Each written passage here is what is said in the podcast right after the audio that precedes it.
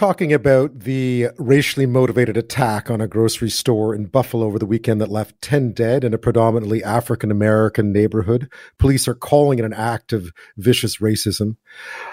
Um, it's also being felt on this side of the border, not just because Buffalo is so close to Toronto. I mean, I lived in Toronto for quite a while, and Buffalo, because all your cable comes from there, it almost feels like it's next door. So you can imagine just the impact that that the shooting has had in Canada's biggest city. It also comes amid warnings in this country about racially motivated attacks. We've seen them here. Uh, it remains white supremacist extreme groups remain the biggest domestic terrorist threat, says CSIS, in this country as well with researchers identifying some 300 active right wing hate groups, with estimates of tens of thousands more drawn to the movement, but with no uh, affiliations or such. There have been seven attacks in Canada since 2014, uh, driven by extremist violence, killing 26 people. We all remember the attack on the mosque in Quebec City in 2017 that killed uh, six worshippers there. So, what is the state here in Canada? What are we doing to fight it? And how much do we know about the problem? Joining me now is Barbara Perry. She's a professor of criminology and justice at Ontario Tech University in Oshawa and director of the Center on Hate, Bias, and Extremism. Barbara Perry, thank you so much. Good to be with you. Um, having lived in Toronto for quite a while, I know how close Buffalo feels. Um, this one, I imagine, hit close to home. Yeah, it did, and and I mean historically, I, I grew up in uh, rural Ontario, just east of here, so you know all of our media was coming from Buffalo. So, um, you know, I really feel like it, it is a part of our community. If we think about you know our ball team and our hockey teams, uh, you know, have have played in in Buffalo. So, uh, yeah, it it it it's almost as if it happened to us, and it did. You know, close neighbors. It, it's a it's an artificial border uh, between Canada and the U.S., and I think that their pain is our pain in this sort of context. What was your reaction to the news when it first first broke? What what were the first things that you thought when you started hearing about what had happened and and what might be behind it? Well, I'll be honest and say uh, it was essentially oh not again, um, you know, and then anger and grief. Um, that it continues to happen with uh, increasing regularity and frustrating regularity. Uh, you know, we've seen horrific murders like this across the across the globe over the past few years, and even in the Canadian context over the past uh, what seven years or so, we've seen 25 uh, people slain in uh, attacks motivated by far right violence, just in terms of mass murders, and in addition to that, a couple of individual homicides. Uh, so it it does. I think resurrect concerns about what we've already seen here, uh, and the fact that in neither country are we being very effective in pushing back against white supremacy, white nationalism, uh, the sort of hatred that inspired this young man. Uh, what what relates this attack? What do we know about this attack already that relates it to the others we've seen that you were that you were just mentioning? Well, clearly the the far right, the white supremacist motivation that underlay uh, the the crime. Uh, I think one of the things that a lot of people have been talking about is his invocation of the great replacement theory, which probably for many of us, uh, many Canadians, you know, the first time that we were introduced to that was after the white, uh, sorry, the Christchurch murders uh, in New Zealand just a couple of years back, where that murderer also had a manifesto where he referred to the great replacement theory, which which is essentially, I mean, there's nothing new about the narrative. It really is about the um, the fear that white people are being replaced, um, whether socially or physically or, or biologically, by others. Uh, and in particular, you know, it, it, it, speaks to that fear of the loss of place and, and privilege amongst uh, white men, uh, especially. Uh, I think what maybe differentiates the great replacement theory is that it's really a focus as much on the physical uh, extermination of the white race. So they talk about the fact that there is this global conspiracy afoot to eliminate white people, uh, whether that is through assimilation into other other racial categories or through explicit um, murder. And so you know they talk about black on white crime and brown on white crime uh, as all part of that uh, that great conspiracy so that excuse me, white people can be replaced by non-white, non-Christian identities.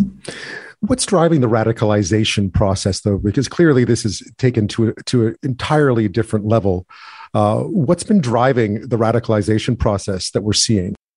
I think in the American context, in particular, of course, that the the narratives associated with Donald Trump since his campaign first for leadership of uh, the Republican Party, and then for the uh, his campaign for presidency, and then through his administration, the narratives around um, immigrant, the threats posed by immigrants, by Latinos, by Muslim people, by trans people, by queer people, uh, you know, all of these messages and policies as well. It's not just about, um, you know, it's not just about his Twitters, but uh, attempting to introduce policies that restrict the rights and freedoms of uh, of these marginalized groups. I think that has played an inordinate role in shaping the emergence uh, or the resurgence, perhaps we should say, in the American context of the far right, of white supremacist, white nationalist uh, groups. He really gave voice to those same kinds of ideologies. Uh, that have long inspired the far right. So we had that already in, in operation. And then, uh, you know, of course, in the 2020 election, more disinformation and misinformation about, uh, you know, this, this global conspiracy to oust him, the QAnon conspiracy theories.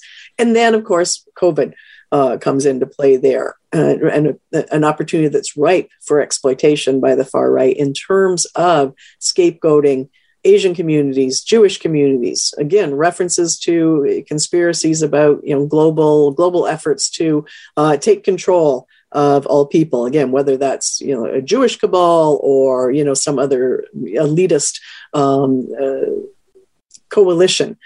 Um, and so we've seen just this incredible growth and dissemination of conspiracy theories and disinformation around COVID, around the pandemic itself, and around uh, the responses, public health responses, vaccines, lockdowns, that sort of thing. And so that's where we start to see. You know, references to the tyrannical government, uh, for example, and, and, government overreach. So this anti-statism uh, that's also emerging.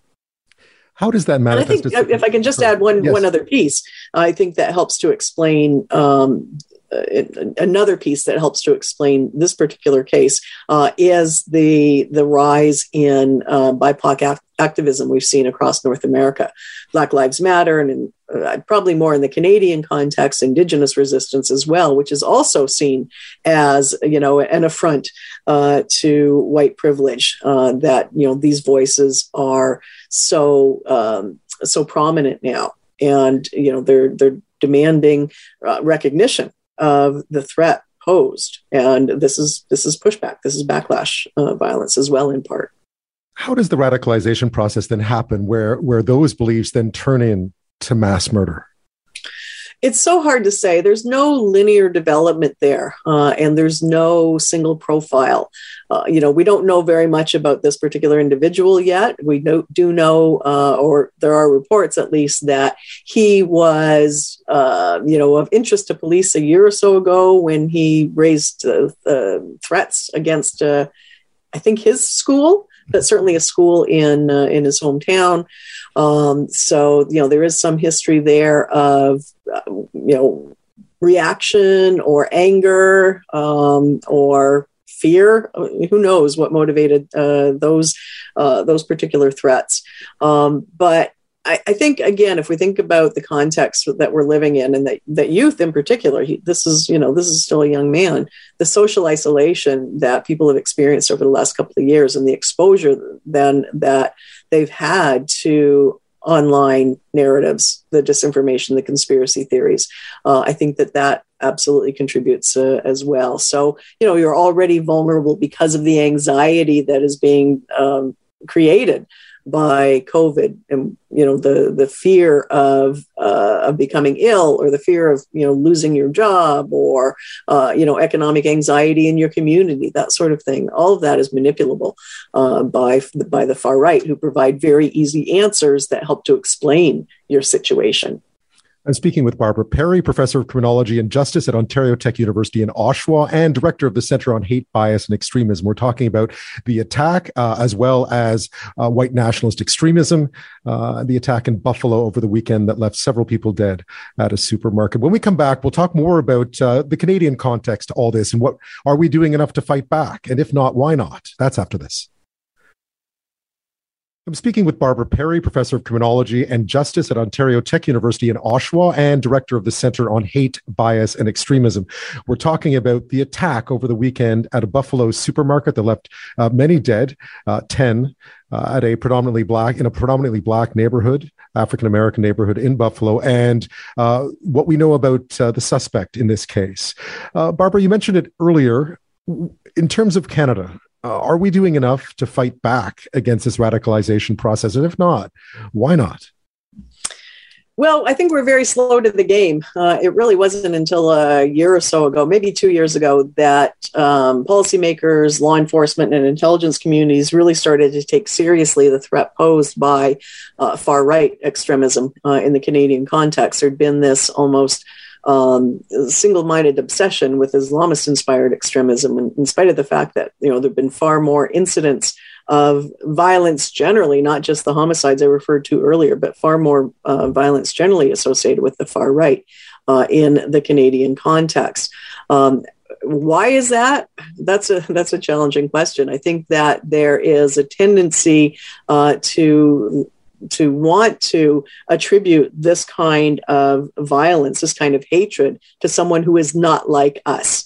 Uh, that we can, you know, we can point to the other who is dangerous. We're much less comfortable when it is someone who shares our uh, our identities, whether that's you know racial or religious or or gender uh, or or any other identity as well. So I think that uh, it took a while to break out of that cycle, that sort of post 9 11 cycle of uh, understanding uh, violent extremism, understanding terrorism uh, as an Islamist issue.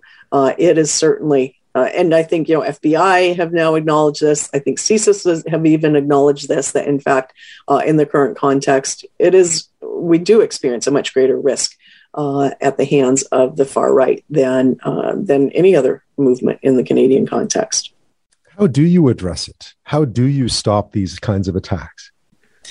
Well, these are difficult ones because these are, you know, all all of the Canadian uh, cases have been what we, I think, we think of as as lone actors. That is, individuals who don't affiliate with a particular group. You know, they didn't plan it in uh, in a conspiracy with a number of other people.